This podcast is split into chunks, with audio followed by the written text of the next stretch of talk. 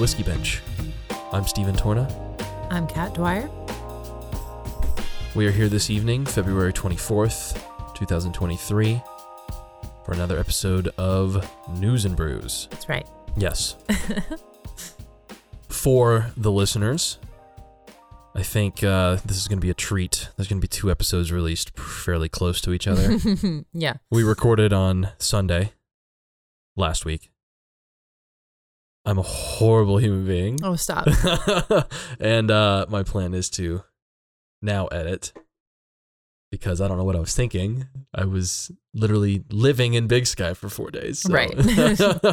You've been living at your work, so Yes, yes. that's a fair excuse. um, literally staying in Big Sky all on, week, on the job site. down the road from it. All right, we ended down up, the road. We we we did contemplate literally sleeping in at the job site, right, but a little separation yeah, is good. it's good. There's some healthiness there. So, There been a crazy week,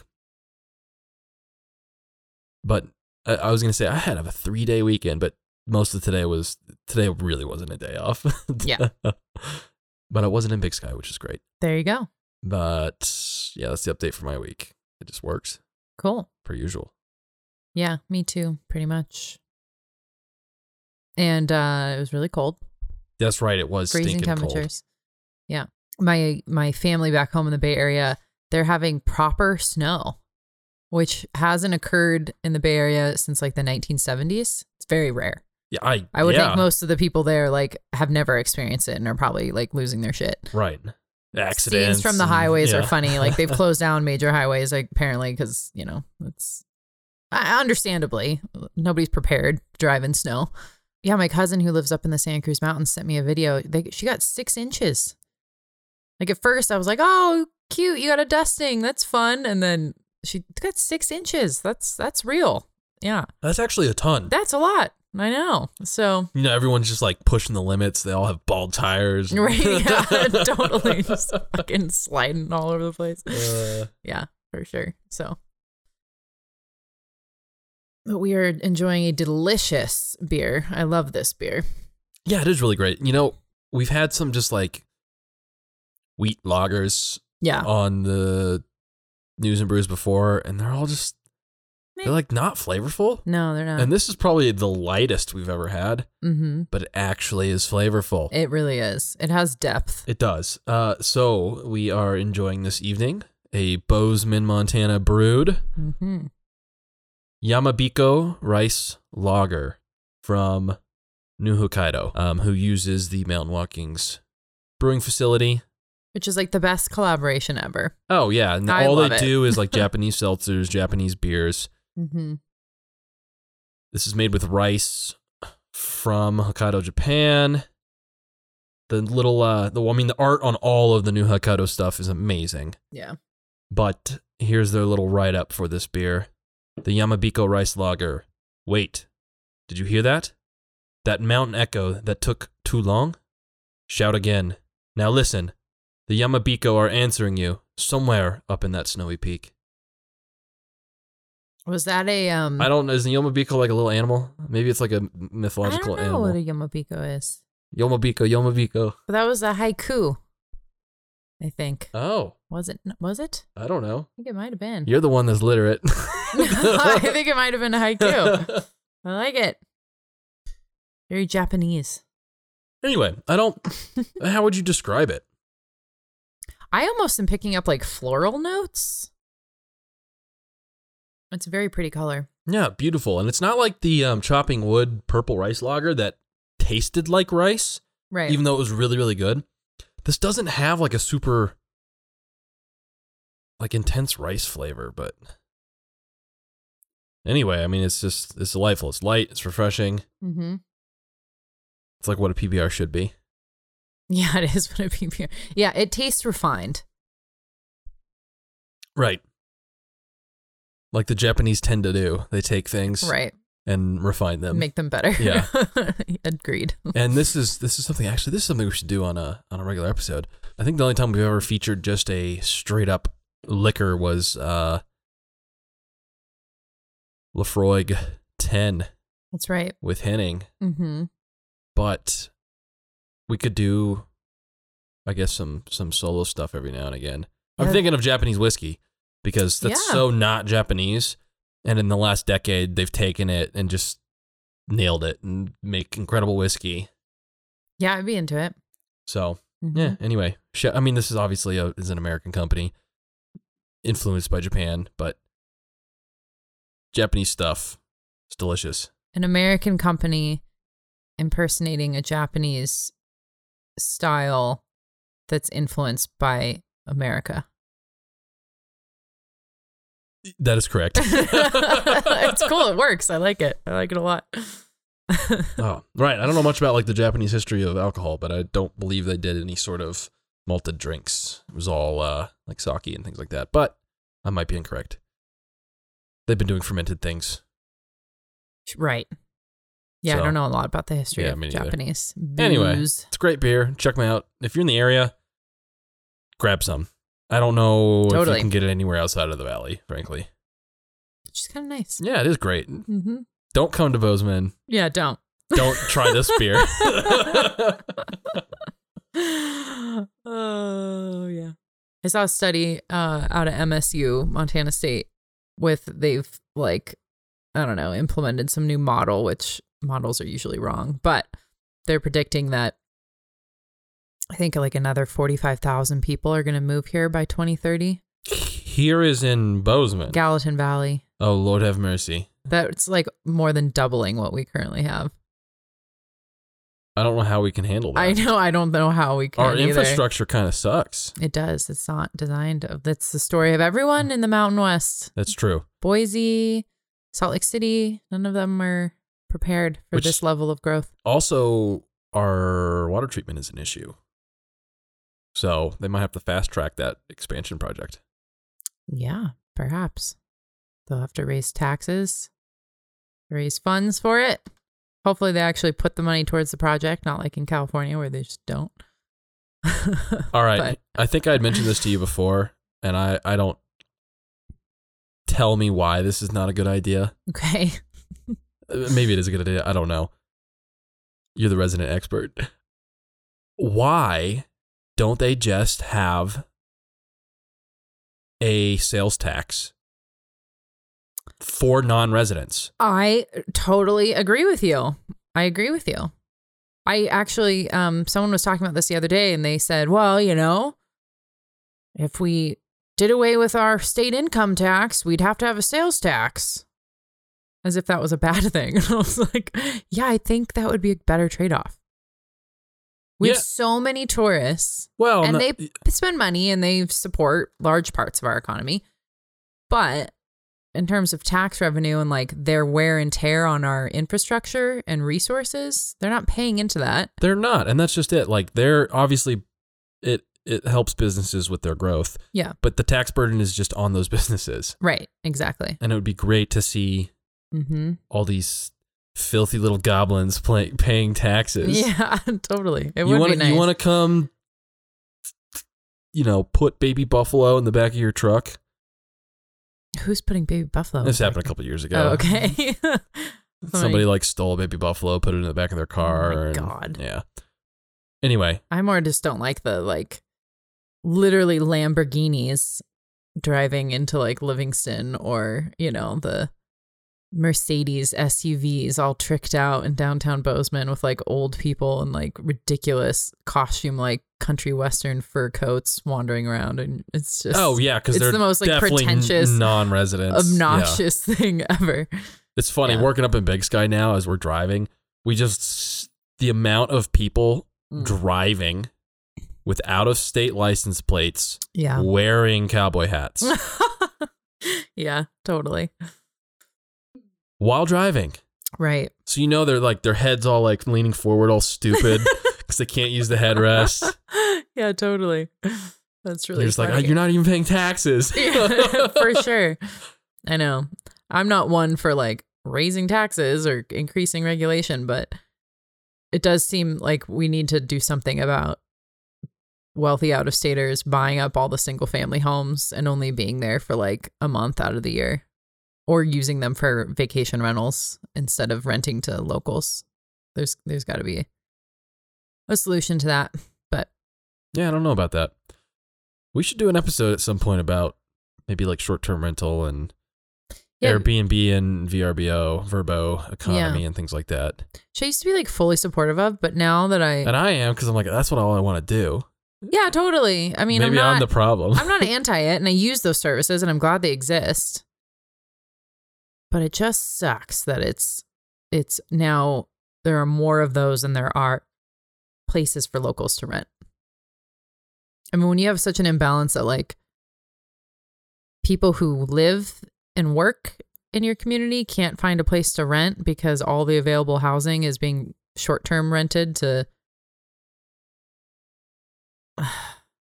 right? I don't know. Right? It's and, really but, frustrating. And then, but then the flip side is because I'm a builder, right? And I'm I've built so many Airbnbs now for people, yeah.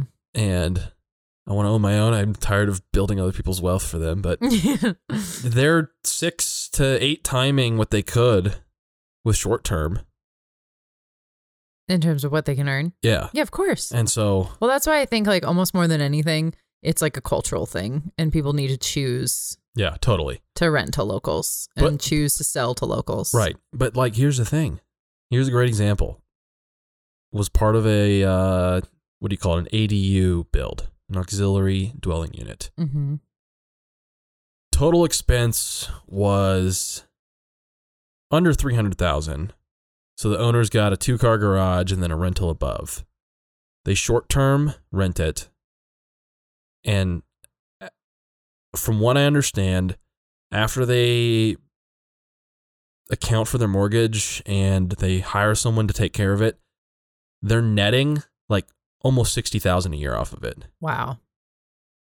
I mean, good for them. That pencils out really mm, well. Mm, sure it does. Very quickly. Yeah, it makes sense. But at the same time, But yes, exactly. It's those like, are potentially the same people that you hear from all the time when you talk to people in the community that are pissed that like the quaint tight knit community is being destroyed and like the culture is shifting and you don't know your neighbors anymore. And it's like well that's because you're inviting in this change that is disrupting it you know? I think my landlord has done it's kind of funny like she owns two units you know this 2 Mhm. units next to each other. I rent one long term obviously. I've been there for three years.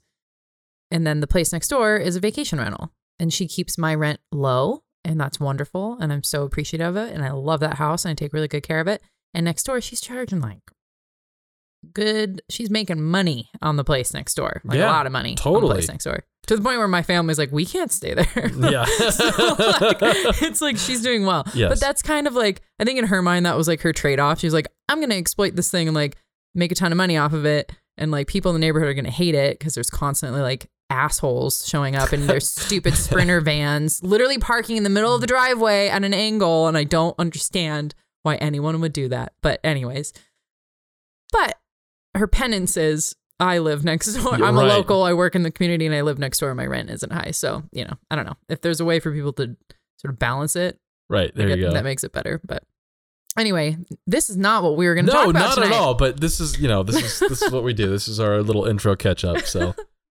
we'll we'll dive into this at a later time. But yeah, we've got two we've got two stories for you this evening. A couple different options. Kat, you're going to be talking about uh, COVID studies. Yes, sir.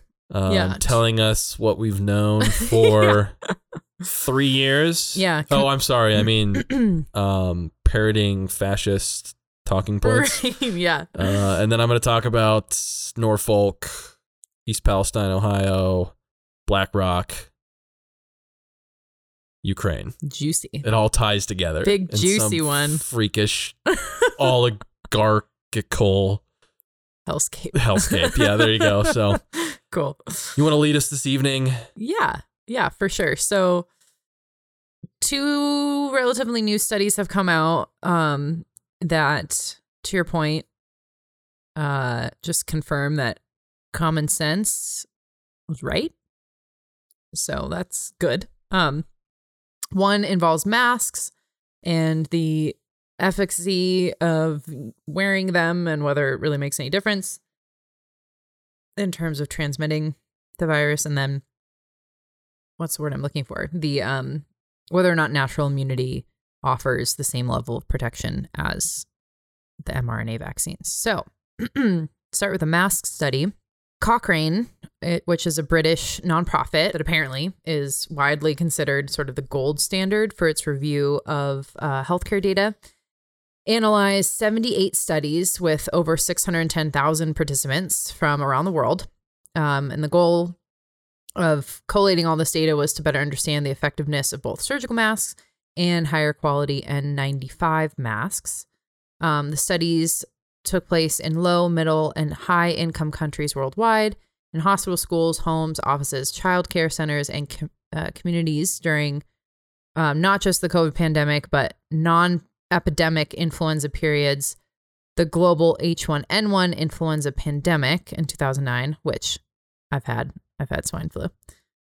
Fun fact. I survived two pandemics um, with like catching the little the little beast. Um. Anyway, and then you need a t- shirt that just says like I survived swine flu. I should It's like um this is a horrible thing, but I knew the sorry, just to derail slightly. go for it. I knew someone that had a shirt and this is awful, but it said it just said I survived SIDS, SIDS. sudden infant death Oh, syndrome. that's, that's awful. That's like in It's Always Sunny when yeah. Charlie's like learns that his mom tried to have an abortion. I literally just watched that episode Oh, last did week. you? Yeah. We've been watching uh It's Always Sunny every night Oh, that's great. when we're like staying up in Big Sky. That's beautiful. Yeah. I Uh, survived the abortion, yeah. mom. so funny. Oh my god, Uh, so sorry great. to derail. yeah, that was all good. But um so, um, so both those of those like non-epidemic and then like actual pandemic, um, influenza outbreaks, and then also COVID, um, sort of the different eras that these studies like took place. So the study conclusions, um, I'm going to read directly from the study. Compared with m- wearing no mask in the community studies only, wearing a mask may make little to no difference in how many people caught a flu like illness or COVID like illness, and probably makes little or no difference in how many people have flu or COVID confirmed by a laboratory test. Also, compared with wearing medical or surgical masks, wearing N95 or P2 respirators probably makes little to no difference in how many people have confirmed flu and make little to no difference in how many people catch a flu like illness or respiratory illness. So they make little to no difference. mhm. And that's not to suggest that under certain particular circumstances, wearing a proper mask properly, like fitted properly, you know, in a cramped room with a ton of people and bad ventilation, when you know people are sick, like that might be effective. Mhm. But the idea that like mandating people wear masks 24 7, regardless of circumstances, even if you're outside in fresh air on a t- hike, like I saw at the height of the pandemic, fathers Right, with their little kids wearing masks, and like the kid looks like she can't breathe, and she's also just wearing a cloth mask, which, Which does and this nothing. was and this was mainstream knowledge like years ago that Yeah. like as far as transmission outside and outdoors especially is Right. like null. Well, and Fauci even said in the beginning that it makes no sense. And then, of course, he backtracked and was like, no, no, no, I only said that because I was trying to, I didn't want people I didn't to. want to run on masks. Oh, a run on masks. Yeah, Yeah. Okay. Great. Bullshit. Anyways. So you don't care if people die if it's convenient? Question mark. Right, yeah. I can't wait to see the studies a few years from now from, of how much like pollution and waste was created by masks. I can't imagine. I mean, it's got to be a lot. I mean, because think of how many units were created of like disposable masks that are, you know, there's hundreds in a box at every counter, right? Yep. And then you just multiply that by like millions. Yeah, and all of the gloves and Mm-hmm. Yeah. just crazy stuff like that. Yeah. So this that study confirmed what common sense people already knew. And then the natural immunity study, this one was published by the Lancet, which is I think most people are familiar with that, but it's a prominent um, scientific journal. And this uh, that study reviewed a total of 65 studies from 19 different countries comparing how how much a COVID-19 infection protected a person from subsequent reinfection and illness and how that protection compared to getting vaccinated. So again, I'll read from the study. So the study found that although protection from reinfection from all variants wanes over time, our analysis of the available data suggests that the level of protection afforded by previous infection is at least as high, if not higher, than that provided by two doses, two dose vaccination using high quality mRNA vaccines. Further, protection from past infection against reinfection from pre Omicron variants was very high and remained high even after 40 weeks, and protection from severe disease was high for all variants. So basically, if you had natural immunity, you were what's the exact language? At least as high, if not higher, than pr- the protection provided by two doses of the mRNA vaccines. Right. And I this was a while ago, and so I it, take this with a grain of salt. But also, what I had seen is that natural immunity was a longer lasting form of immunity. Yeah. Well, and that's what this study found was that so for people who had the pre Omicron variant, Mm-hmm. their immunity lasted for over 40 weeks, which is longer than what you get with the vaccines. Mm-hmm.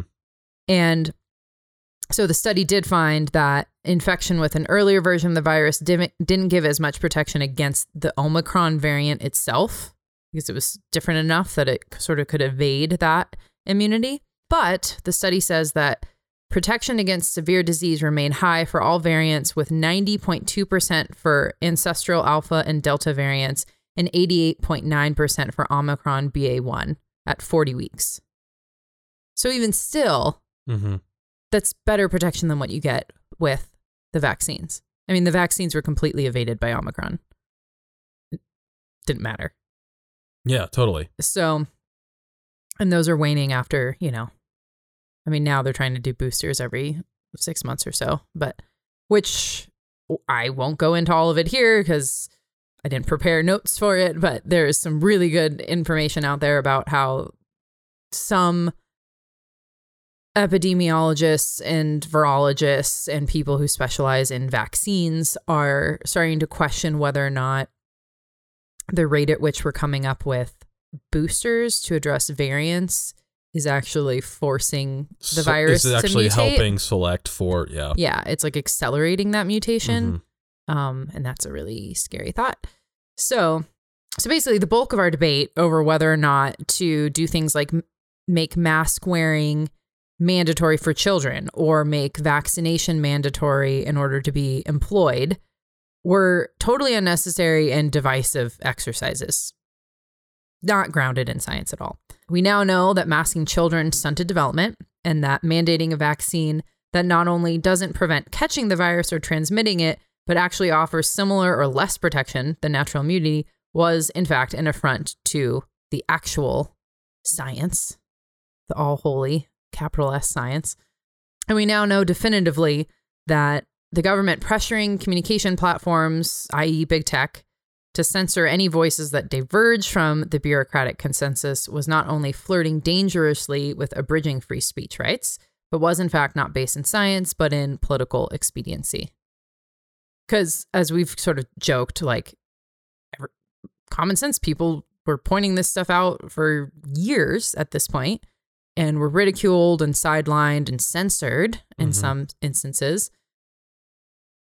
But if your average Joe could have figured this stuff out, like our health authorities knew. People have known, to your point, we've known whether masks are effective or not for a long, long before COVID. Um, And, and the thing is, is like with that, is like masks have been common use as a form of PPE for a long time. under certain Yeah, circumstances. exactly, Yeah, right. exactly. And so, Like surgery. right, yeah, in hospital settings and Yeah, right. And high density places, like Right. you mentioned, and things like that. Mhm. But yeah. So they knew mandating it didn't make sense, like Mhm. across the board blanket mandates, making kids who are at virtually no risk of any serious side effects from COVID to wear cloth masks that don't do anything. I mean, that was the other thing. Like everyone was wearing cloth masks. I mean, that was really, and then eventually, like a year and a half into the pandemic, they finally admitted, like, well, N95 or like surgical masks are, are really what you should be wearing. Yeah, you know, yeah. it's like, oh, no, no fucking shit. like wearing a thin cotton over your face isn't doing anything other than like restricting your breathing. and like limiting children from being able to, you know, learn how to speak and mimic people's like, you know, speech patterns and facial movements and mannerisms. Like it really stunted chil- like childhood development. Anyway, Oh yeah, totally. My point is also like- fast tracked, uh, you know, facial recognition technology that will be used against us in the future. well, Because like my phone now, like my bank app, I'm pretty sure has like face mask compatible like f- face ID. oh, is that right? Yeah. I didn't know that. That's interesting. So like great now. I well, something interesting I saw that's kind of an aside, but I saw an interview, like a man on the street interview, um, and the interviewer spoke with like a handful of uh, Chinese nationals in the U.S. and they said that they primarily wear, like you know, it is culturally more acceptable to just like wear masks when you're sick, right there, Mhm. right, and proper masks, like real medical ones. But um, this woman one of the women that they interviewed said that that she and people she knows wears them they wear them strategically um so that they can't like in China so that they can't be recognized by like cuz there's cameras everywhere Oh yeah, totally. right and like they're like constantly gathering data taking you know photos and videos of everything that's happening um and so apparently like people there will wear them to evade that Totally. It's and it's like twofold, right? It protects your privacy and then also increases your social credit score. So, yeah probably Yeah, yeah, no. Yeah, maybe we'll get to a point in a dystopian future where all the anon 4chan trolls are like pro masks Yeah. just so they can gonna say, evade. this is like a reverse psychology, like marketing thing. Yeah, totally. You just gotta hit all like these, you know, anti-mask people and be like, "No, man, like it's it's for your own personal security. Right. yeah, then they'd adopt it. The government's spying on you. Wear a mask, and they Wear won't know who you are. Yeah. You're gonna see all these people with like N95 and ski masks. oh my god. Yeah. Well, no, they'll probably just opt for like balaclavas or whatever they're called. And- Oh yeah, Yeah. It's, anyway. I love balaclavas. when it's really cold, it's nice. Yeah, I got one laying right here somewhere. Yeah, it's like a common thing. I saw people it was negative um 17 the other morning and I saw a guy walking somewhere and I laughed cuz he didn't have a absolutely no skin exposed. He had mm-hmm. he was like perfectly covered with like a balaclava and then a beanie and then glasses, big down coat, mm-hmm. scarf like he was just like perfectly, you know, insulated. Yeah. Yeah. But so they come in handy in cold cold climates. But anyway, so all of this is to say or to ask, will our overlords be humbled by this data and these studies that find that their policies were a mistake? And sadly, initial evidence suggests that they won't. No, and this this ties a little bit into recent talk about the whole uh, WHO, the CA Plus initiative. I don't know if you're familiar with it. I'm going to talk about a certain WHO initiative. I don't know. Oh. It's not called CH Plus, but oh, maybe I, I have it wrong. Is this the one where they're trying to get? They basically want countries to become a part of it, and in the case of another pandemic, yes, yes. give them Mm-hmm. control. Yeah. And in this document, you want to Yeah, well, I'll dive into- into, yeah, it. yeah. Yeah, yeah. So crazy, it's nuts. like so terrifying. totally. Yeah. So so first of all, in terms of whether or not we've learned our lesson, CDC Director Rochelle Walensky says that she took issue with the analysis reliance on a small number of COVID specific randomized control trials, which I'll just say again, both of these studies were like meta studies, meaning they were compiling multiple studies over multiple, like over long periods of time. Like I said, the first one included over 600,000 people in 78 countries. And the, the Lancet one was calling from from 65 different studies in 19 different countries. So it's not as if this is a small sample size, but that's her excuse. And she insisted that her agency's guidance on masking in schools would not change. So I'm sure, right? she's Just- not going to, she just flat out is ignoring it and isn't going to change course, regardless of whether it is harmful to children or not. Um, and then even more worryingly to the th- what you just referenced, um, So the Biden administration has for year for since 2022 has been in talks with the World Health Organization to sign on to a treaty that would essentially submit all of the signatories to WHO guidance. Who I'm going to refer to WHO as WHO Yeah, going totally. for it Yeah. um, during the next pandemic. So they've released something that they're calling the zero draft, which I'm like, can these globalists like stop having like everything is so dystopian? Like, I don't know who their comms teams are, but Uh, they th- need, they're not real they humans. need, Yeah. to- they need a different approach. But anyway, so the zero draft, which will be linked to all of the studies, this draft document from the WHO, and then a couple of articles will be linked in the show notes. Um, and the one I, I'm not sure. Maybe this was a diff. I thought it was the CA Plus initiative, but like I just I just read it on the the, the WHO's website. Yeah, no, this isn't a conspiracy theory. Yeah, it's like it's well like- reported. yeah. Yeah. it's just and yeah. So, uh so basically this the pandemic treaty was published this do- this first draft because basically they've been in talks. Conservatives freaked out about a year ago. And then I found today all of these old articles of fact checkers saying like this isn't happening. Fast forward a year later and who finally publishes an actual draft of the treaty and it is real. They published it on February 1. Um, and basically, it seeks ratification by all 194 WHO member states and a- meeting of the WHO's intergovernmental negotiating body um, is scheduled for February 27th of this month. So, Yep, just a few days. in three days to work out the final terms, which all members will then sign. it's a two year. It's it's a two year contract per renewal, I believe. I you you may be right. I, I didn't read that, No. but basically written, written under the banner of the quote "World Together Equitably." Uh, I Yeah. don't like it. That's not dystopian sounding. Red flags. so the zero draft grants the WHO the power to declare and manage a global pandemic emergency. Once a health emergency is declared, all signatories, including the United States, would submit to the authority of the WHO regarding treatments, governance, regulations such as lockdowns and vaccine mandates, global supply chains, and monitoring and surveillance of populations. yep. So, in the story that we'll link in the show notes, this is from the Epoch Times, which is actually quite a good news source. FYI, it requires there's a paywall, but Uh, always. they're great. Physician Meryl Nass told the Epoch Times, quote, if these rules go through as currently drafted, I as a doctor will be told that I am allowed to give a patient or excuse me, I will be told what I am allowed to give a patient and what I am prohibited from giving a patient whenever the WHO declares a public health emergency. So they can tell you you're getting remdesivir, but you can't get hydroxychlor- hydroxychloroquine or ivermectin. What they're also saying is they believe in equity, which mean which means everybody in the world gets vaccinated whether you need it or not, whether you're already, you know, naturally immune or not. Okay, and this is what's frustrating about that is is they say that kind of stuff, but the West just in general, specifically the United States, just has a monopoly on innovation.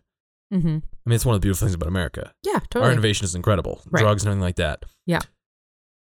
But like here's a great example. The monkeypox scare, Mm-hmm. which I don't think it just didn't take ground. Thank God. Just didn't take off. But like monkeypox is a real thing, and the thing is, is I've, I've been looking at this. Africa's been plagued with it for like 15 years, and then this happens, and then magically, all these pharmaceuticals are like, "Oh yeah, we've just been sitting on a monkeypox vaccine, so we're ready. You can get yours today." And you're like, "Wait, but like people have just been dying in sub-Saharan Africa for 15 years, hmm. And you've had the vaccine." I guess they're ring for the right profit opportunity. Yeah. They're waiting until they could get emergency youth au- authorization Yeah, and have no totally. liability for any side And effects. so like this, they don't care about equity, yeah, no, they don't give a fuck. at least outside of the Honestly, West, right? at this point, if any bureaucracy, whether it's a global organization or just a national one or even a state one, when they use the word equity, in my mind, like that is that that's a what's the leftist term? It's a it's a uh, dog whistle for something else in my mind. oh. like it's just it's it's it's signaling something that it has nothing to do with equal treatment of Oh, people oh, and it has yeah. everything to do Yeah. with some sinister agenda to actually force people to submit to their will but so basically technically e- each member nation's participation would need to be ratified um, by its national legislature that's legally how it would work but the WHO agreement holds a clause that the accord will go into effect on a provisional basis. So as soon as it is signed by the delegates, it will it'll be legally binding um, on members without being ratified by legislatures. So there's basically a clause that circumvents the national sovereignty and the rules that would normally make make sure that the people of the nations are actually heard um, via their legislatures to vote on this stuff. Mhm. So Republicans have crafted legislation that they think would help try to like basically veto this treaty. We'll see where that goes. Um, it's one of these things that you know, again, the mainstream media really isn't talking about, and it's a shame because not only does this give the World Health Organization authority to control and determine like how we respond to a pandemic, but it also means that like if they declare one, Mhm. we have no choice in whether or not we agree and respond accordingly, right? And the like thing they is can declare one, and they've also expanded sort of their definition of like health emergencies, and they've made it really fluffy and using language like equitability and whatever to to make room for for basically saying that like climate change has health impacts, and therefore we can you know claim a climate emergency that implicates the World Health Organization and therefore like our governing authority kicks in and we can make rules that the world has to follow. Um, so it's just another arm of sort of, I mean, I, I'm not like, I don't know. It's another arm of globalist power that is very real. You know, I don't mean to be Alex Jonesy, but there are global authorities that are, are. seeking to consolidate and centralize power, and this is one of their vehicles, Yes. and we should be paying attention to Here's it. Here's another very important thing about this. In this in this uh, goal zero initiative or whatever it is, Draft zero. draft zero, which Yeah. is it is I just confirmed it is the CA plus. This is completely self-appointed representation Yeah.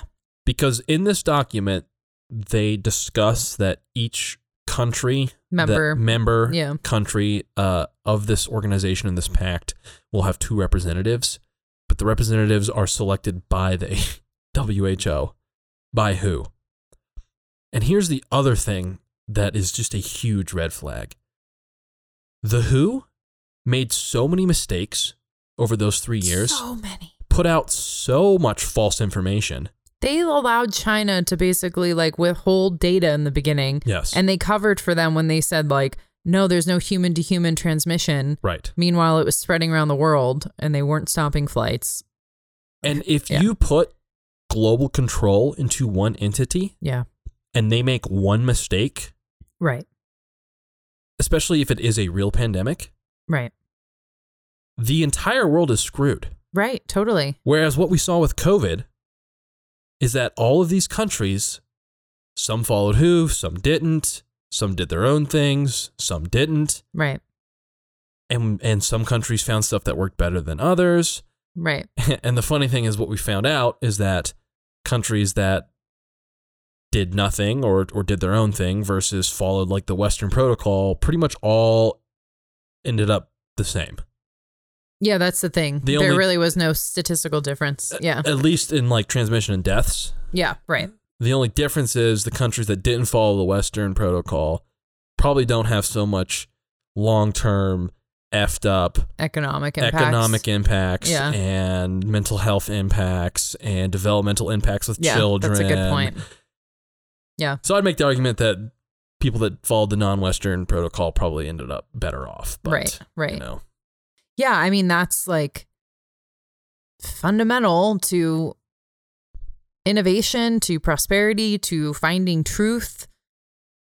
You need competition to do that and you need diversity of ideas and approaches and you need to be able to fail. And that's how you find what works. And having everything centralized into one singular bureaucracy, which, by the way, what would that really mean? That would mean like maybe like maybe 50 people are in charge of the pandemic response for billions of people around the world. I mean, that's that should be a terrifying thought to have that much power consolidated into a small group of people. And just by the numbers, those people don't have enough information to possibly know what the right thing to do is. Mm-hmm. So it's yeah, it's a recipe for unforced errors and mistakes that are costly.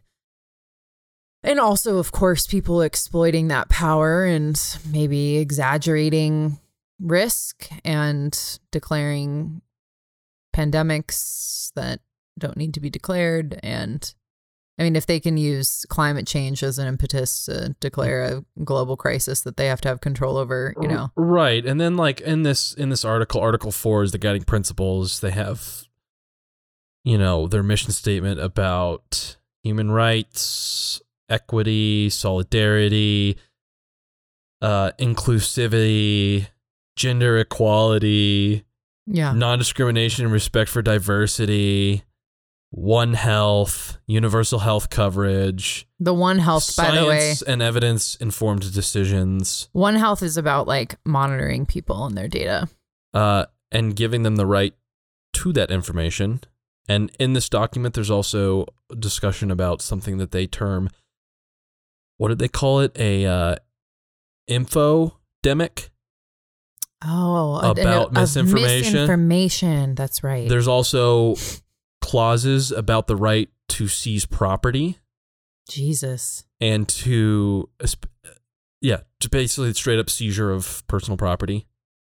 That's yeah.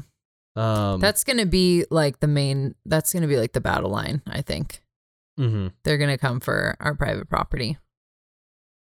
I mean, you already hear like the the hardcore activists talk about how you know private property is a bourgeois relic that needs to be done away with in the name of equity.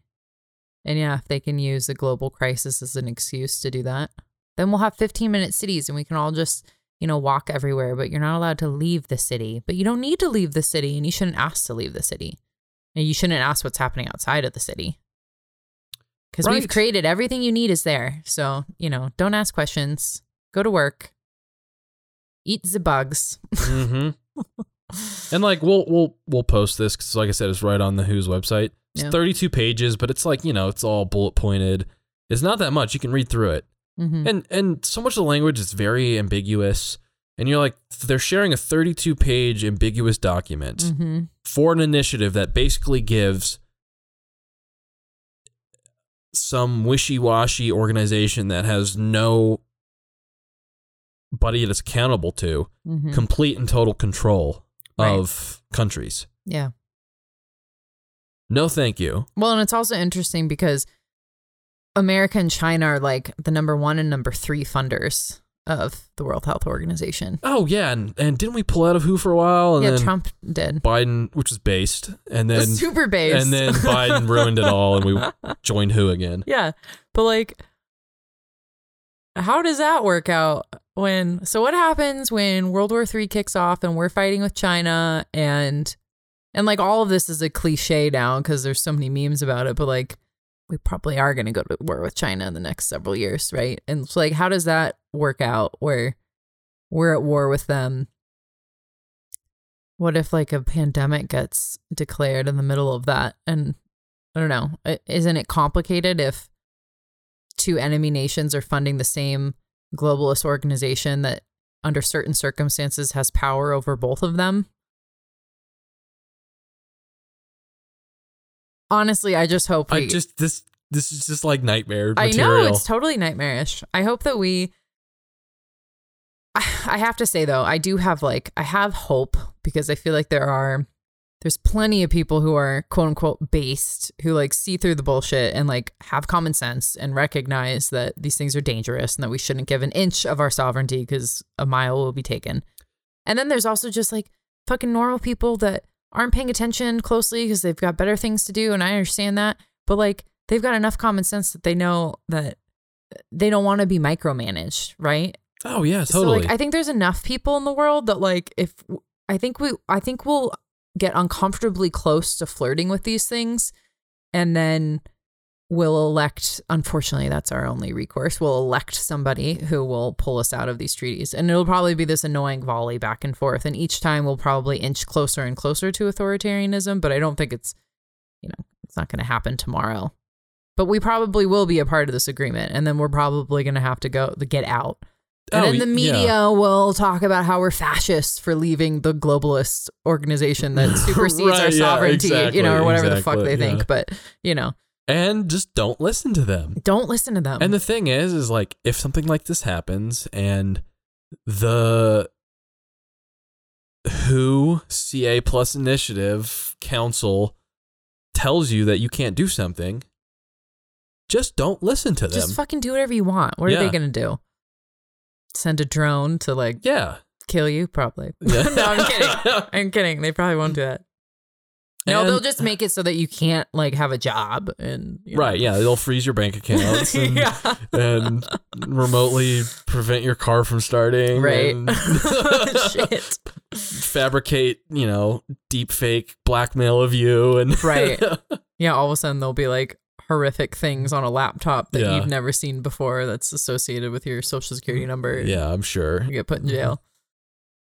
Yeah. Uh, so, anyways, but people should be aware. And it really does make me laugh that there were all these fact checker articles like 10 months ago saying, like, this is a right wing conspiracy. And then you fast forward and we're like, literally in three days, like, this thing's going to be decided on. Right, Numbers yeah, will be like- signed on to like, it. Signed on to for like 2024 launch, right? Mhm. And I even saw today like a USA or a, a, a USAA, that's a bank, um, USA like fact check about this because my brother sent me a video on it. Oh, really? And everything like that. What did the fact check say? And it was basically it was basically ones. like this is false that we're gonna join this in three days. And I was like, well, I don't know exactly what's going on, but this is what it's slated for, and Biden is a leader of our country, and and and we're a WHO member, and we're, we're, a WHO member, and, and and the U.S. Like, who needs the U.S. I hope, yeah, we're their number one funder. Right. And this is the other thing too, with like Trump pulling out everything like that. The WHO needs us. We don't need who. Totally. Yeah, we, We- could we have, have- total leverage over them. We have all of the best resources. We have all of the best technology. Yeah. We have all of the best drugs.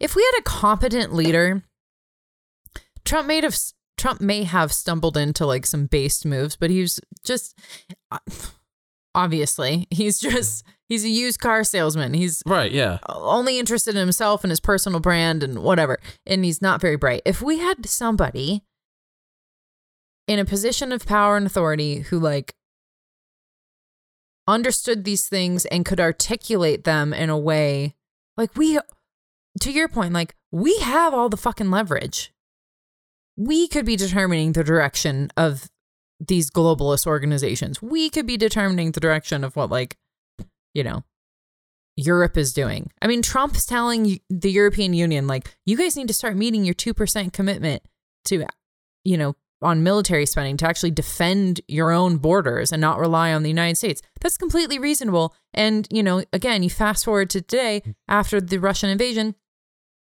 everybody's acknowledging that, right? Yeah. If somebody had delivered that message that wasn't him, right. like the message is good. He sucks. And and I'm just and I and it's like fuck. Is he and he's going to run again.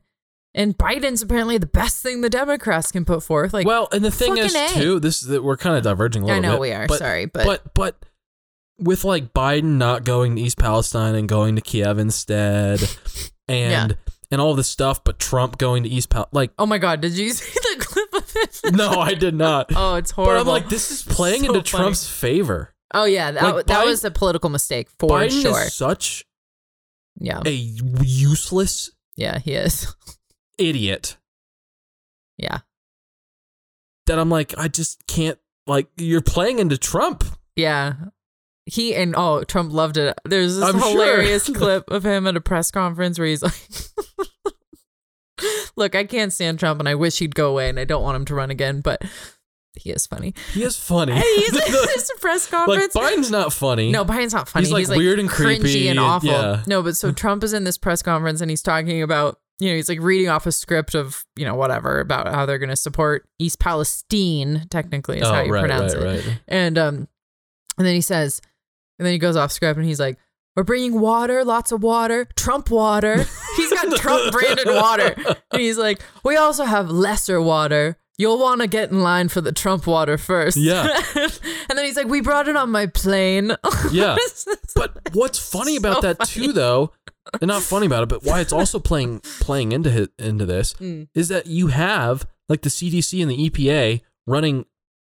Well, I'm going to get into this in my segment, but like just running f- phony tests and telling everyone that everything's fine. Yeah, they're not testing for specific things, and therefore the tests are coming back clear. But they're testing for general hydrocarbons, right? But not specific ones. Right. And Yeah. so they're like, everything's fine. Drink your water. You don't have to worry. Yeah, they had their little stunt where they like took teeny little sips, or I would assume probably didn't swallow anything Right. Yeah. from the tap at that old lady's house.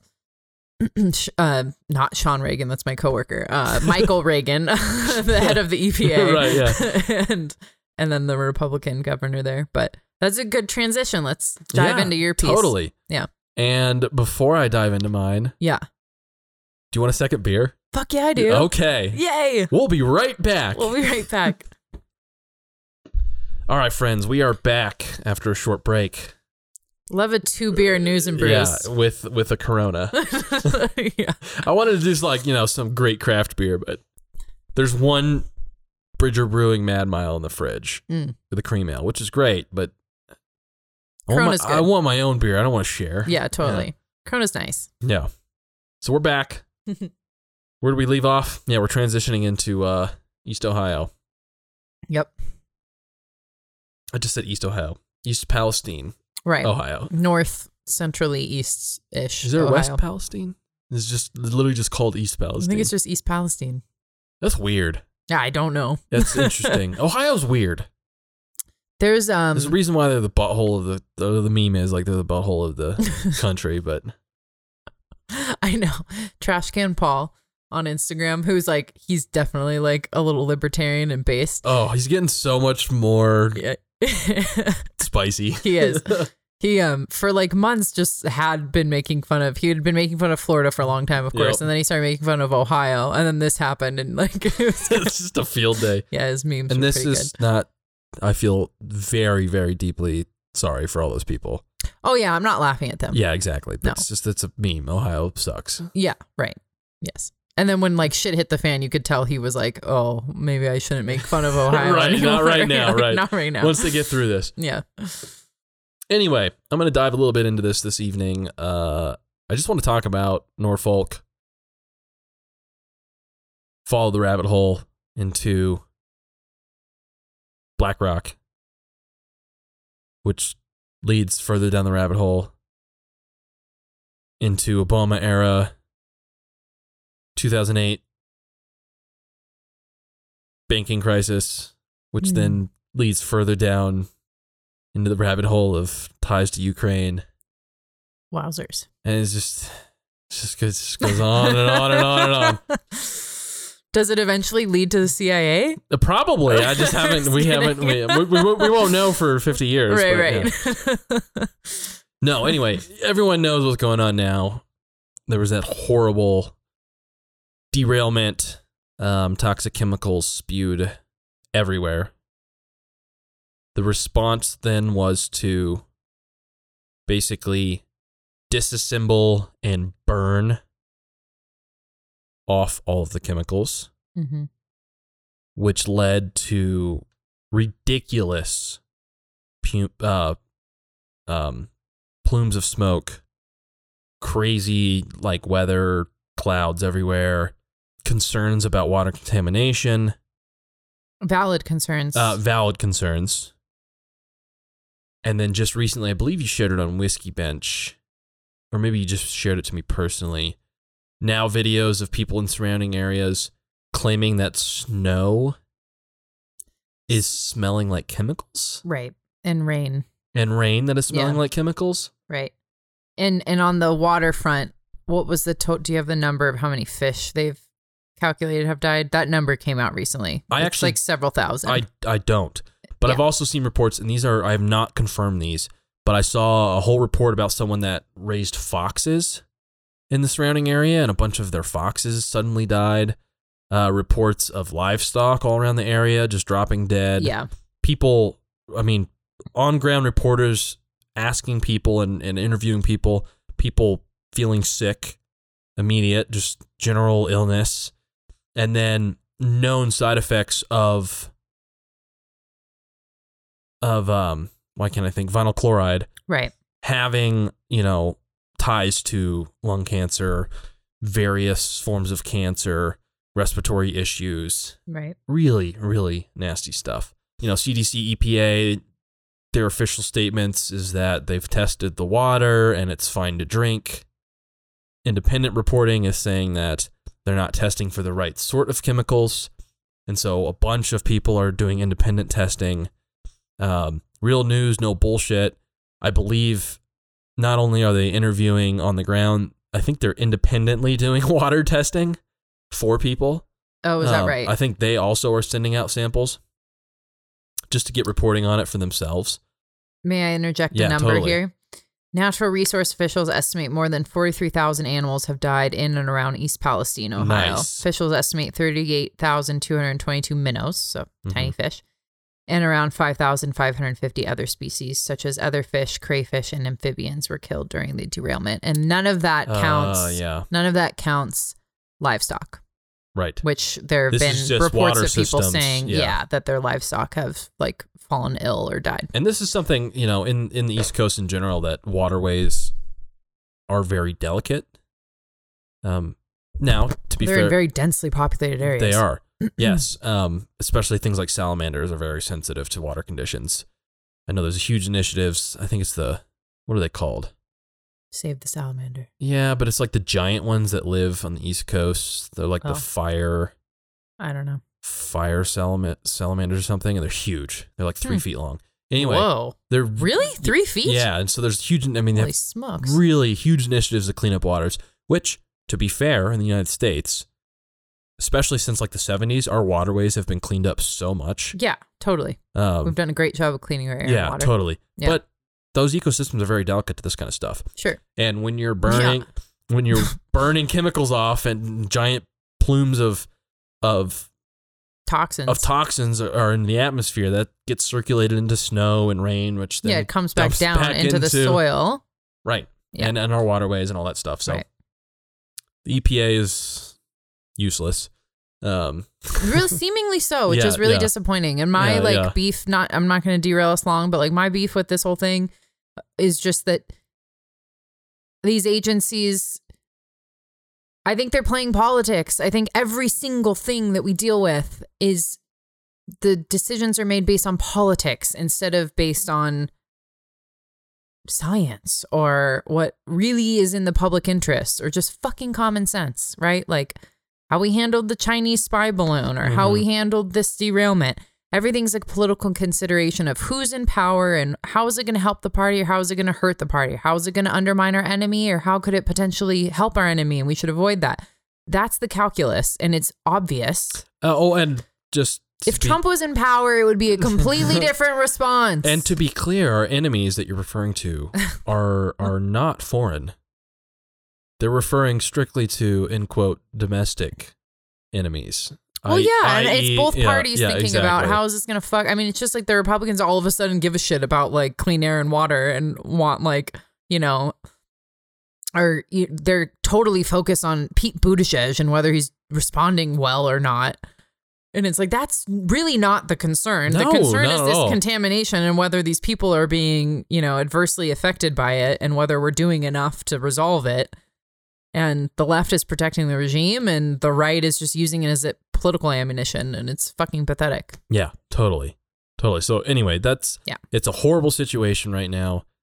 I think it's a much bigger deal than mainstream media is claiming it is, and definitely a much bigger deal than officials are saying. And I'll just say that like they've now people I could see pushing back saying like, well, CNN did a town hall. It took them almost three weeks to pay attention to this story. Mhm. Okay. Like they started paying attention after independent journalists pushed the story and elevated it. And then they had to respond.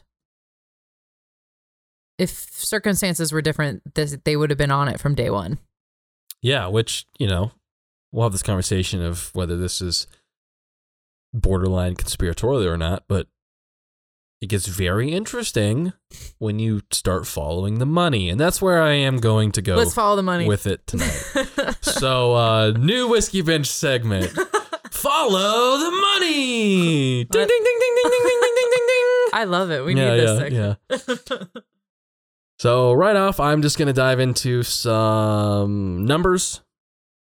The creativity all started from Real News No Bullshit and their post today, which I don't remember. Did you share it? we Um, did. Yeah. We did share it. So, Mhm. yep. they just put some numbers up talking about Norfolk ties to BlackRock and um, amount of investment they have in certain giant media groups who happen to own certain giant mainstream media networks And those happen to be the only networks that the CEO of Norfolk did interviews, interviews with. Yes. Fun fact. But Right.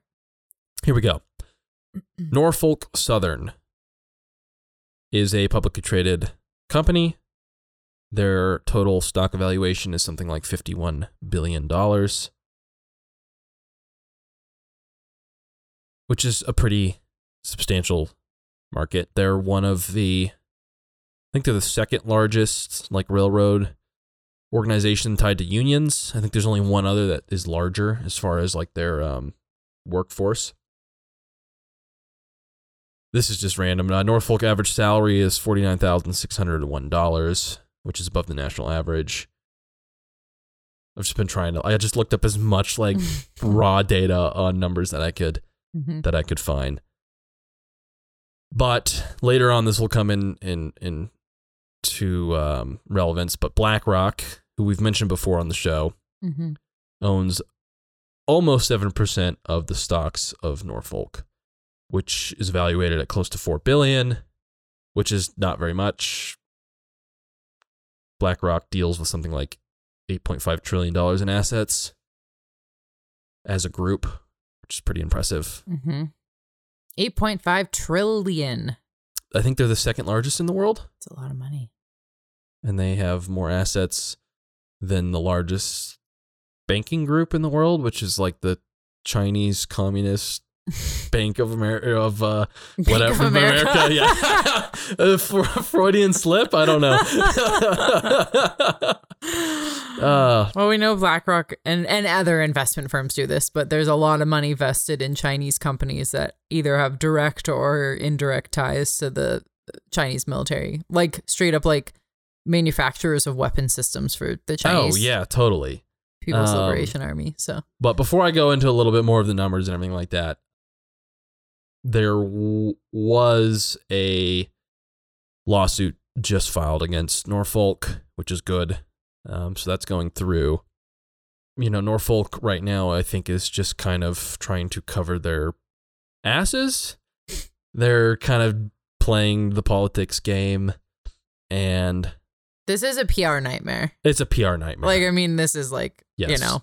But I did did do a little digging. They've had multiple trail de- train derailments. oh, is that right? They had one in 2018 that I saw, um, and then there was another one. I don't remember when that was. And how did those? What resulted from that? Was there any sort of toxic spill, or Uh, was I- it cargo that wasn't it as was it was cargo that wasn't as um, much of an issue, okay? but from what I can see, it is kind of a result of their initiative to s streamline and make things more efficient, which I'm going to go into a little bit later. Mass layoffs, cutting corners on quality control and checks and things like that. Hmm. But what, uh, going back to kind of covering their asses, uh, Norfolk has come out and said that they've distributed 4.9 million in direct payments to more than 3,000 local households, which is a thousand dollars. a $1000 a household. Yeah, which is and nothing.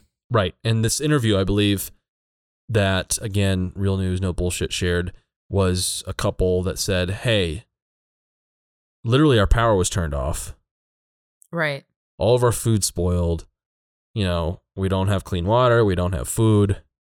They're very impoverished people to begin with. And not to mention the fact that the their only potentially only asset, their home, has completely lost all of its value now. Yes. So thousand dollars is really no compensation. And so some company that has plenty of resources to take care of their mistakes is touting a thousand dollar bribe as some sort of like We're starting to sound like populists good over thing, here. right? Yeah, I don't- yeah, we're not yeah. populists. No, no. Um, but it's true. I mean, that's what it is. Yeah. They're bribing people to try to basically Sure. sweep it under the rug and say, "Yeah, no, look, like, look, we're dealing with our our issue and everything like that." right. And then the EPA has the audacity to say, "Well, you guys need to clean this up, otherwise you'll be fined seventy thousand dollars a day." But you know that money is not going to go to the community. No, of course not. The EPA is just going to be, you know, Absorb it. absorbing it and using it for I don't know what bureaucracy of some sort. mm-hmm. Um, so as usual, it's just the laymen that suffer. Norfolk has been coming under, uh, a, you know, a lot of critique, rightfully so, and so a lot of their business dealings over the last few years have come to light. Lots of layoffs. They've been basically dumping money into stock rebuys, or I guess stock buybacks. Hmm. And so in the last five years, they've spent $4 billion on buybacks. So I believe What does that mean exactly? Buying back from from employees that they employees, I believe. So I think they own 80% of their own stock. Oh, okay. So basically, they're liquidating assets and buying stock back so they have a majority Hmm. ownership on on their investment. I mean, BlackRock does the same thing, and Hmm. a lot of companies do this. Now they're under more critique because of issues they're having with union workers and the union demanding more sick days. Which, Which this is very, very reasonable. well, okay. Uh, Maybe, maybe it is. Maybe it is. on an individual, I hate unions. I don't think the union should be doing this. Sure, but it's okay. So maybe they deserve more sick days. Yeah. I, I don't know. Not weighing into that specifically. However, the Biden administration's response has been like, we're going to push for all of these union wish list items that have Mm. nothing to do Oh, with anything that would have prevented this derailment, Mm-hmm. right? Like more sick leave days wouldn't have directly prevented this derailment from happening. So, you know, I would argue, I don't know if more regulation would have prevented this from happening. Maybe you have a different opinion. I'm not strongly convicted in that, but from the little I've read, I'm, you know, I, I'm not. I, am let's, not sure. Well, well, let's okay, let's go over that actually right now though, sure. because this this is something also that's coming to light is that Norfolk spends a lot of money on lobbying. Yeah, of course. Right, naturally. Yeah. Uh, I just spent before we recorded, you know, probably 20 minutes just going through their public records of of donations, and they basically cap out all their donations for everyone. They spread it around. Yeah, which is just a you know, Yeah. it's the same. It's like It's a good strategy. It's a good strategy. It's just like when all the idiot leftists were like, "We have to boycott Home Depot because they donated to Trump," Yeah, it's like they donate and you're like, everyone. they literally donated the same amount to both parties because, They're buying favor. And that's just it. And it's the same They're thing. with- hedging. yeah, totally. Yeah, right. And it's the same thing with uh, what's his face, Bloomberg. You give everyone as much money as you can, and then whoever wins owes you a favor. Right, totally. if you got it, you might as well spend it. Uh, yeah, exactly. Uh, anyway, so Yeah. you know, they do a lot of lobbying. It doesn't seem like they're particularly one political party leaning. Like I said, they're they No, the really powerful people aren't. no, not at all. They control both exactly. parties. But they did do a lot of la- lobbying about uh, against certain railroad regulation and safety protocols Mm, against that, which I do think ties into their recent push for laying off so many people and trying to streamline their basically safety protocol. okay. So let me see if I can find the numbers here. Here we go. The announcement comes. This is from an article, uh, CNN Business, which we'll get. You know, CNN's basically heavily owned by all of these people. But the announcement comes after uh, hours after the company's chief financial officer Mark George told investors that it is still struggling to fill open positions. It has almost uh, that it has at almost all 95 locations where staff is based. Mark also said the company may have cut staff too deep during the early days of the pandemic, and that it has had trouble bringing back laid off staff members. End quote. Norfolk Southern success is built upon the incredible work our craft railroaders perform every day. We are committed to improving their quality of life in partnership with our union leaders, said Norfolk Southern CEO Alan Shaw in a statement announcing the deal. The deal is with the Brotherhood of Maintenance of Way Division, the union representing 3,000 track workers at Norfolk Southern, and the third largest union at the railroad behind the unions, representing conductors and engineers. Norfolk Southern has about 19,000 employees total, and about 15,000 of whom are union members. But that's down more than 20% from the 24,600 employees it had, including 20,000 union members in 2019. And then as I looked at that as far back as like 2015, I believe it's something like 40,000 railroad employees have been terminated. Hmm. And when you and now Because they're obsolete or why? um I don't know necessarily. So here's uh, an article from USA Today that again I'll link. Uh, the railroad industry has cut roughly 30% or 45,000 total workers since 2015. And since deploying precision scheduled railroading, uh, otherwise known as PSR, Norfolk Southern has shed roughly 40% of its 30,000 workforce. By the end of 2021, the company employed 18,000 workers. Meanwhile, major railroad operators, including Norfolk Southern, have paid out 196 billion in buybacks and dividends, um, and more than 150 billion spent on infrastructure improvements. But what I saw in reading this is that their initiative for these uh, precision scheduled railroading is to get obviously more freight transported in less amount of time, but they have less workforce. And so before all of these layoffs, their safety schedule was a two minute schedule for each car to be Hmm. inspected on the train before it is cleared to start its transit. And reports from workers now say that they have about 30 seconds to inspect each car. Well, that sounds like it's not enough time. It sounds like it's not enough time. like at all. and with all of these uh, layoffs, just in general, in the railroading uh, industry, there's just not as many people to maintain tracks. And this is where we're starting to see. I don't know if you saw that crazy picture again from Ohio of the railroad track. Is that real? I'm pretty sure it's real. And the thing is, is like these are all just They're um, old lines. they're old lines and and these railroad tracks are compacted gravel and things like that and they it's like roads They shift. they they shift they settle they need maintenance that's why you see all the time railroads shut down they have to replace railroad ties they have to put new track in and if that's not upkept it just increases the chances that there's going to be a catastrophe right. and so I know there's a lot, you know, there's a lot of stuff floating around about conspiracy and like this is all like deliberate. Really, I think it's as simple as there's been massive cuts in workforce, which to be fair is not always necessarily a bad thing, right?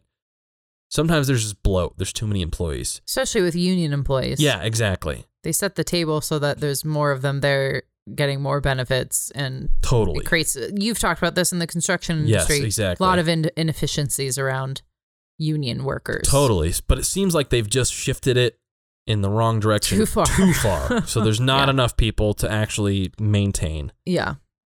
They're cutting corners on their safety checks. Hmm and all of these things just add risk to your transit.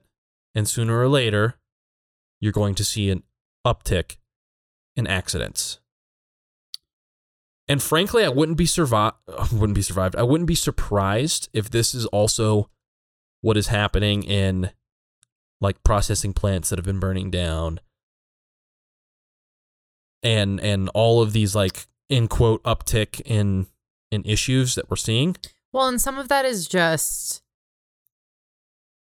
an implicit bias in like these things are happening. uh, You can look at data that like there's an average number of sort Right. of rail accidents that happen every year, and we're not necessarily over that average, Mhm. but we're now paying attention to them more. So it seems like more because in years past we didn't pay attention to any of them.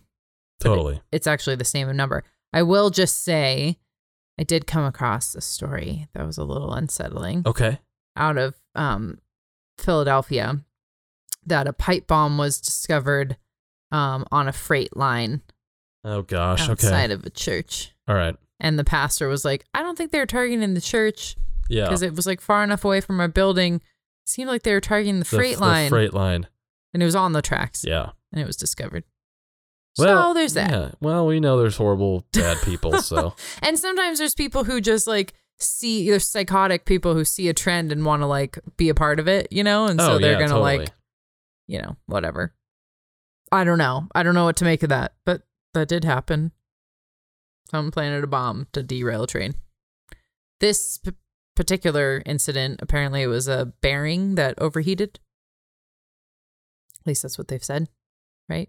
Yeah, and that, again, that ties into maybe that could have been avoided if they spent more time inspecting Right. each car. Right. Yeah. And I don't know, you know, I don't. I say they say thirty seconds a car. I don't know how many people are inspecting one car. I mean, it might be a whole crew, right? So Yeah. this is yeah. yeah. arbitrary, right? Maybe maybe Right. two minutes is is Too- much too time, much but maybe yeah. thirty seconds is not enough, and Right. you know whatever. But the point being, like that is a massive cut, and maybe there was bloat and inefficiencies in the two minute quota, but like this is all. I mean, this all falls on the responsibility of Norfolk, right? And Mhm. and their duty to safely transport their cargo. Right. But anyway, this is a whole thing. They're under a lot of scrutiny for all sorts of stuff. Um, but in this tie to Norfolk, um, there's been a lot of talk about their relationship with uh, local governance. Obviously, their lobbying, everything like that. There's been some false reports about reporters being arrested. There was one report. There was. there was one reporter arrested during Mhm. a town like a, a town hall meeting who apparently was being too loud and there uh, there was a conflict he was arrested That was like early days too. yeah exactly Before anyone was reporting on it. yeah the charges were dropped so there's not at least there's not like at least i don't see any evidence that there's some like conspiracy of them like hiring police to Well, no, the uh, story's Right. out. yeah but exactly so yeah. anyway just figured i'd i'd put that there Sure. But anyway, a massive owner of Norfolk is BlackRock. Like I said, seven percent. Which put that into numbers. You had actual numbers Uh, around that, didn't you? Yeah, so it's seven percent, which is four billion of the fifty-one billion Mm-hmm. market value of Norfolk, which is a substantial amount. Like I think they're the number one holder in it, so they've got a huge stake in it.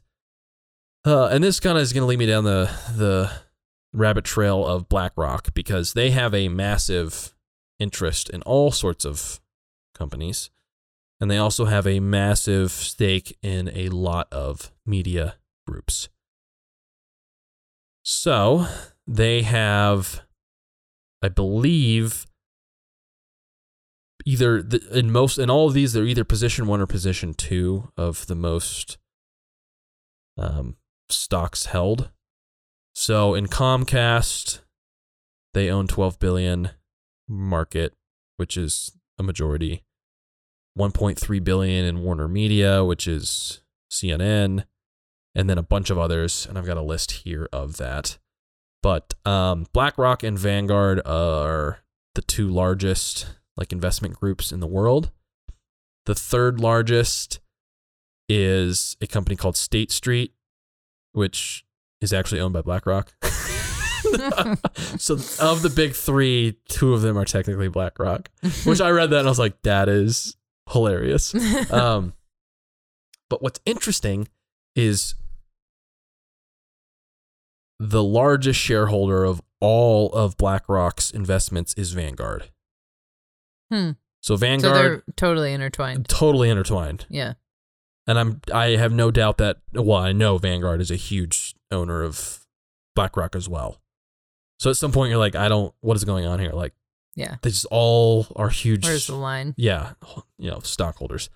But because these three companies, BlackRock, Vanguard, and State Street, are the three largest in the world, this is their numbers combined, BlackRock and Vanguard. They own 18% of Fox, 16% of CBS, which includes 60 Minutes, 13% of Comcast, which is NBC, MSNBC, CNBC, Sky Media Group. They own 12% of CNN, 12% of Disney, which is ABC, uh, Hmm. between 10 and 15% of Gannett, which owns USA Today, 10% of Sinclair, local television news, which controls 72% of US households' local TV, Wow. and a large unspecified chunk of Graham Media Group, which owns Slate and Foreign Policy. And I've read so many articles being like, no, Vanguard, BlackRock, State Street, like they have such massive influence in what you consume. And I read multiple articles that, you know, you can be a, a board member of multiple companies. BlackRock members are board members of, they were board members of Twitter, of CNN, of Disney, of Hmm. of all of the major corporations you can imagine, um, like Netflix, YouTube, they all sit on multiple boards. And when you have that much stock in it, like you have a seat at the table. Right. So just remember that. Mm-hmm. BlackRock was also chosen by the Obama administration in 2008 during the financial meltdown. Um, basically, they were given the opportunity to buy toxic assets. Um, Toxic assets. yes, Okay. that the Fed was not legally allowed to purchase. Oh. So they got a special deal on that. Right. They were appointed the independent expert and, like, basically counselor for the Obama administration during the whole f- fiasco. They also Hmm. won a no bid contract to manage to manage 250 billion dollar slush fund. And they also were allowed to leverage 4 trillion dollars in Federal Reserve credit. So they were partners in bailing out industries Yes. because they were going to be able to Yes. turn a profit on it. Yes. And they were given f- Federal Reserve money Wow. to do so. wow. Is that legal? I don't know. It gets more interesting. BlackRock COO Larry Fink, My dad hates Larry Fink. yeah, angled for the position of Treasury Secretary when Hillary Clinton was running for president. Ah. He served briefly on an, inves- an advisory committee for Donald Trump. He was also promoted to be Treasury Secretary in the Biden administration. Fink's former chief of staff, Adewale Wally Adeyemo, is now Deputy Secretary of the U.S. Treasury. Right. Former BlackRock executive Brian Deese is Biden's top economic advisor. Former BlackRock executive BlackRock executive Michael Pyle serves as chief economic advisor to Kamala Harris. and the list goes on. Yeah.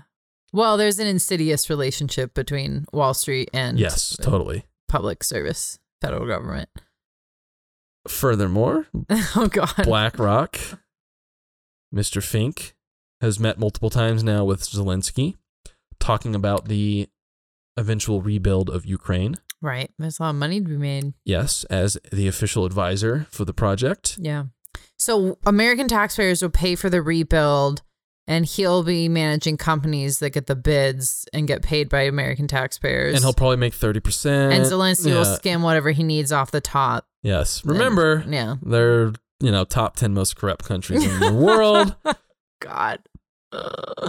So we're just like bailing out corrupt politicians Yes. and trillionaires all over the place. So, uh, BlackRock's uh, financial advisory group will be basically guiding the Ukrainian government Of course. to allocate reconstruction funds. Great, they'll be allocating those funds. Uh, and creating and trying to like basically yeah create opportunities to drive further investment into Ukraine. what about like a digital currency? And then that currency can be all donations and tax money can get funneled through that currency. And then donations back to the Democrat Party can be funneled through that same digital currency until Sam Bankman Fried gets indicted because he was Right. in over his head. Yeah, and The whole Ponzi scheme falls apart. But yeah, like long story short, like all of these big ticket players are so intertwined Mm-hmm. and I have no doubt that companies like Vanguard and BlackRock are willing to do pretty much anything in their power to prevent the bad PR that will come their way. What do you think the whole ESG thing is that they're well, they've been right. pushing? Yeah, totally. That's social credit that they're buying. Yeah, it's dumb. Not just dumb, it's terrifying and evil, but Right. you know, it's just like it's just it's slimy, right? Like there's just there's so much entrenched back scratching, I guess. hmm And when you when That's you also when you fascism, by the way. it is totally Corporate power deeply entrenched with centralized federal power. and and again, this ties into like just you know trying to make comparisons where it's fair, and we will look at something like Russia and say Putin is so evil for you know his oligarchs and giving money to these oligarchs for political favors. That's literally what we're doing. In Oh, we do United the same fucking thing. It's We dress it up differently. Same thing. Yeah. Everybody does it. Yeah. That's why the state is evil, Right. frankly. And this also goes back to the whole like who thing and like just don't give consolidated power Ever. to massive conglomerates. Mm-hmm. And I didn't even go into the fact that like BlackRock also like sits on like you know, Google boards and obviously weapon manufacturers and massive land deals, right? They they're buying up land and houses all across the United States and internationally. Single family homes. Yes. Yeah. Mm-hmm. It's just weird, you know, we're at this like uh, at least I say we. I'm at this weird crossroads, right? Where like it's it's again, it goes back to like being politically homeless. Where yeah, totally. I am like anti-establishment and I'm anti-oligarchy and like, you know, these big conglomerates, but I'm not like eat the rich no. and and you know, it's like this weird I, I don't I'm in this limbo. I don't know where I'm at. Yeah. Well, I think you kind of hit the nail on the head when you said like whenever power is consolidated, like there's a threat to your average person, Mhm. to the people. And it's not a matter of and that's the difference. The the rich people want consolidated power. They just want it vested in the people that they trust, which is, you know, some sort of benevolent dictator, which is a, you know, fairy tale. The anarcho capitalists don't trust any centralized power, whether it's private or public, because they understand human nature. Yeah. And they understand that that type of power is corrupting. And they understand, you know, Mises and Hayek's knowledge problem that no one person or small group of people have enough knowledge to make decisions for Mhm. the masses. They will be wrong and they'll be inefficient. And so decentralized power is is, you know, empowering individuals is really the only way to ensure liberty and sovereignty. Yeah, totally. And you know, I guess in all of this, like with these big conglomerates that are, are I mean, at, at a scale, They become that, arms of the government. yeah, they, it's just they like are Twitter arms of the government. censorship, where everyone's like, "Well, technically, they're a private company. It doesn't really matter if they censor doctors because they didn't toe Yeah, the right. CDC's wrong guidance." right?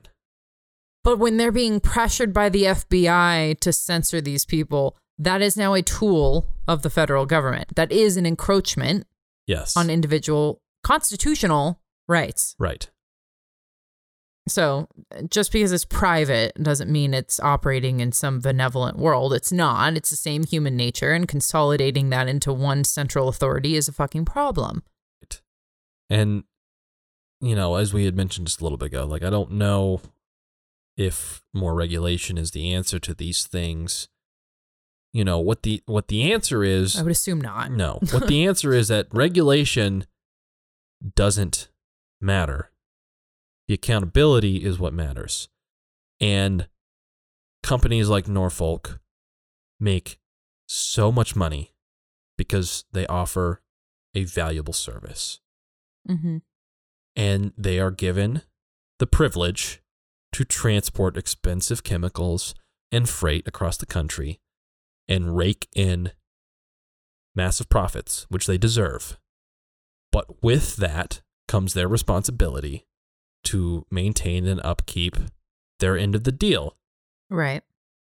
And when they're And strategically bought into certain media companies and Yes. when they're in when they insulate themselves from Correct. criticism, that's a problem. and when they can cash out or when they can, you know, shell out pennies of of their profits for a mistake that they made in hopes of covering it up, that's an issue. Mm-hmm. and they have the resources on their side media manipulation and even governmental influence and and potentially favors to shield them from that that is the issue Mm-hmm. And this kind of goes into the too big to fail thing and everything like that like if you have a successful business and you aren't able to cover the mistakes that you made they should go bankrupt if that's what it takes Totally. to provide for the community that they destroyed. That's how a free market works efficiently. Totally. Failure is key to a free market system. And so let's hope that this lawsuit that's been filed actually comes through. Yeah. And, you know, the unfortunate reality is that's not going to really help anyone that gets sick and dies of cancer in 10 years. right. Um, but it's something. Then, you know, it's more than a thousand dollars a person. Right. Which is honestly like, it's kind of an insulting amount. It is. And in the Martyr Made series, Fear and Loathing in the New Jerusalem that I was listening to, he closed it talking about how, you know, the US military, after we would do a drone strike and accidentally like kill Mhm. a, you know, take out a wedding party or whatever, innocent people, Yeah. we have a program where we set aside money sure. What's, to pay the families. Yeah. I- think it, it depends on the circumstances, Yeah. but it's never very much. It's thousands of dollars. That's that's what a human life is valued. For the- right. for the- and it's yeah. like, how do you put a price on, like, sorry, I killed your daughter and your grandchildren? You know, here's 5,000 bucks, which is a lot in their currency, but still, like, it's how do you put a price on that? right. And he noted that what they found actually was that these programs were successful insofar as the people affected appreciated the acknowledgement. Right. It wasn't necessarily about the money and the dollar amount, because that alone can be insulting, right? Or just like, how do you, that doesn't Yeah. help your grieving. But the acknowledgement that, like, we fucked up. We know we fucked up. We're sorry. This is our olive branch. Mm-hmm. And Norfolk might have given out a thousand bucks per household, but they couldn't even show up to the town hall meeting because they were fearful of violence against them, Right. which that alone is insulting to the community, as if they're a bunch of like fucking hicks that are going to kick someone's ass, you right. know? Yeah. When in reality, like, no, these are just people whose property values have been completely decimated, which for many of them is probably their life savings, and who are now like being told by the EPA that everything's fine, but the air still smells like burnt plastic and their water tastes funny, and fish are dying in the stream behind their house, and they're concerned yeah. and they want to go and talk to the people responsible, and they can't even fucking show up. Like, that was a bad move. Oh, for sure. That was a very bad move on their Yeah. part. It was not an olive branch. Right. And these, and again, this the last thing I think before we wrap up. These are the same groups, Norfolk, which then leads to BlackRock, which has ties with Vanguard, which has you know these massive ties with the organizations like WHO and the EPA Yeah. that will lecture you and want to control your life about green initiatives yeah. and being, you know, neut- you know, net neutral for carbon emissions and and they won't take the responsibility of a massive environmental catastrophe that they created. Right. Yeah. They are your enemy. Just remember that. Completely. Yes. And the only piece of advice that I have for you is that the only mask that you should be buying and wearing is a gas mask. yeah. That's a whiskey bench top tip. yeah. Get a wood burning stove, yeah. stockpile some wood, buy some chickens. Apparently, you need to buy crazy water filtration and you need to buy gas masks and Apparently. I, I guess, you know, chemical ponchos because because chemical acid is going to be raining down. Fun fact: a thousand dollars won't even buy you all of that. So, Fucking A. Yeah, totally. uh, they hate you. they do. Well, and it's just, it's once again like we don't even have to get into conspiracies of like all these train derailments are connected and somehow they're doing do this and like claim that nothing's contaminated, but then switch on a dime and say it's all contaminated. And now we're like, you know, invoking civil asset forfeit- forfeiture to like steal your land and create 15 minute cities, which appears to be the conspiracy theory being floated around. And I don't think any of that really makes any sense. But to your point, this seems like a pr- likely preventable error Yes. that has had catastrophic consequences and for reasons to do with money and profit and politics the severity of it is being downplayed right. And that i think is shameful. It doesn't have to be more conspiratorial or complicated than that. No, not at all.